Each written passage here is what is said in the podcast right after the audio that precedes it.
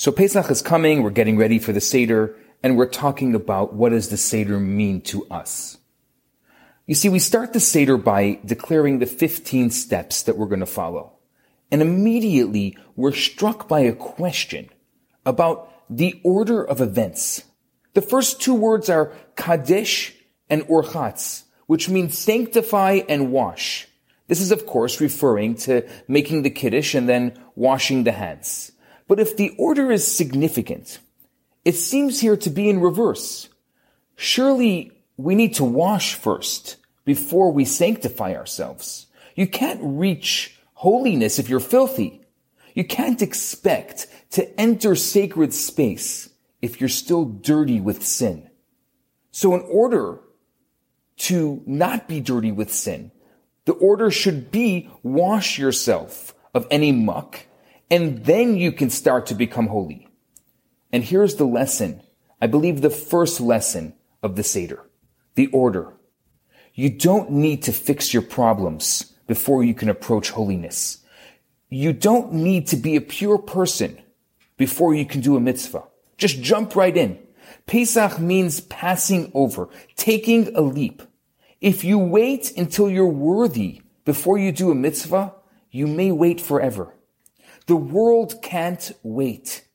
The world needs your mitzvah now.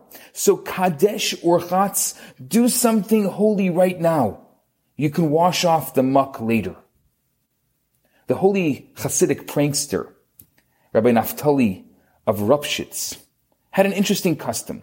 He would always cut his fingernails after immersing himself in the mikvah on Friday afternoon. The more common custom was to cut the fingernails before going to the mikvah in honor of the Sabbath.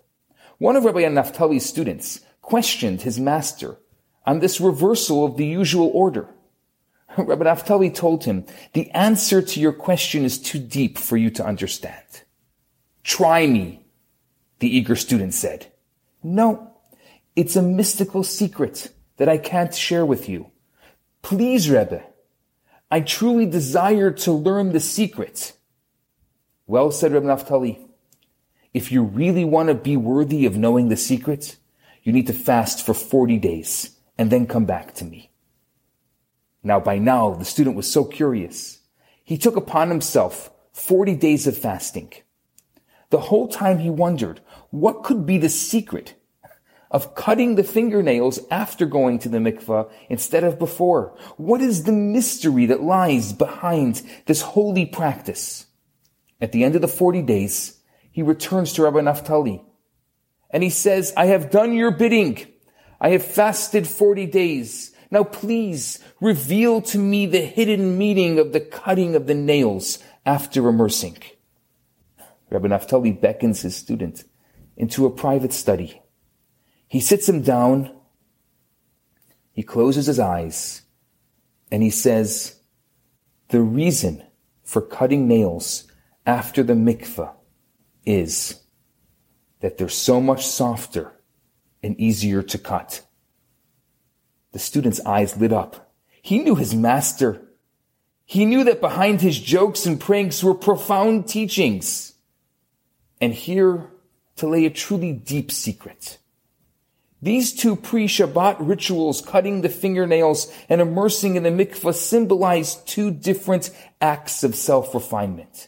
Fingernails represent the sharpness and negativity in our character that may cause hurt to others.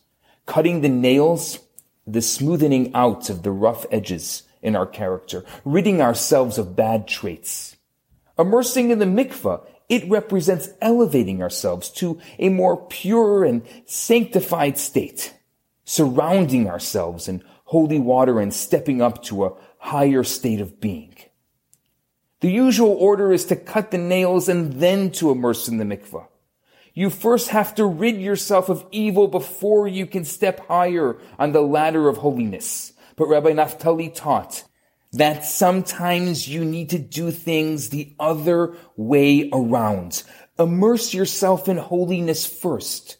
Do something good. Surround yourself with purity, even if you haven't yet dealt with the flaws in your character. You can get back to that later. And your job will be easier because once you have tasted holiness, you won't want to be bad anymore. The mikvah softens your nails to make them easier to cut. I think that many of us think, maybe I'm not holy enough to sit at a Seder. And that's my thought for today. Hi, Rabbi Bernath here. I have some great news for you. My popular four week course, Kabbalah for Everyone, is available right now for free for the next 50 people who download it. All you have to do is go to www.theloverabbi.com, scroll to the bottom of the page, and you're going to see the download button right there. In this course, I talk about the Kabbalistic secrets to relationships, to wealth, to happiness, and balance. This special offer has been dedicated in loving memory of Ellie Dorfman. I look forward to hearing from you and hope you enjoy the course. Now, on to today's episode.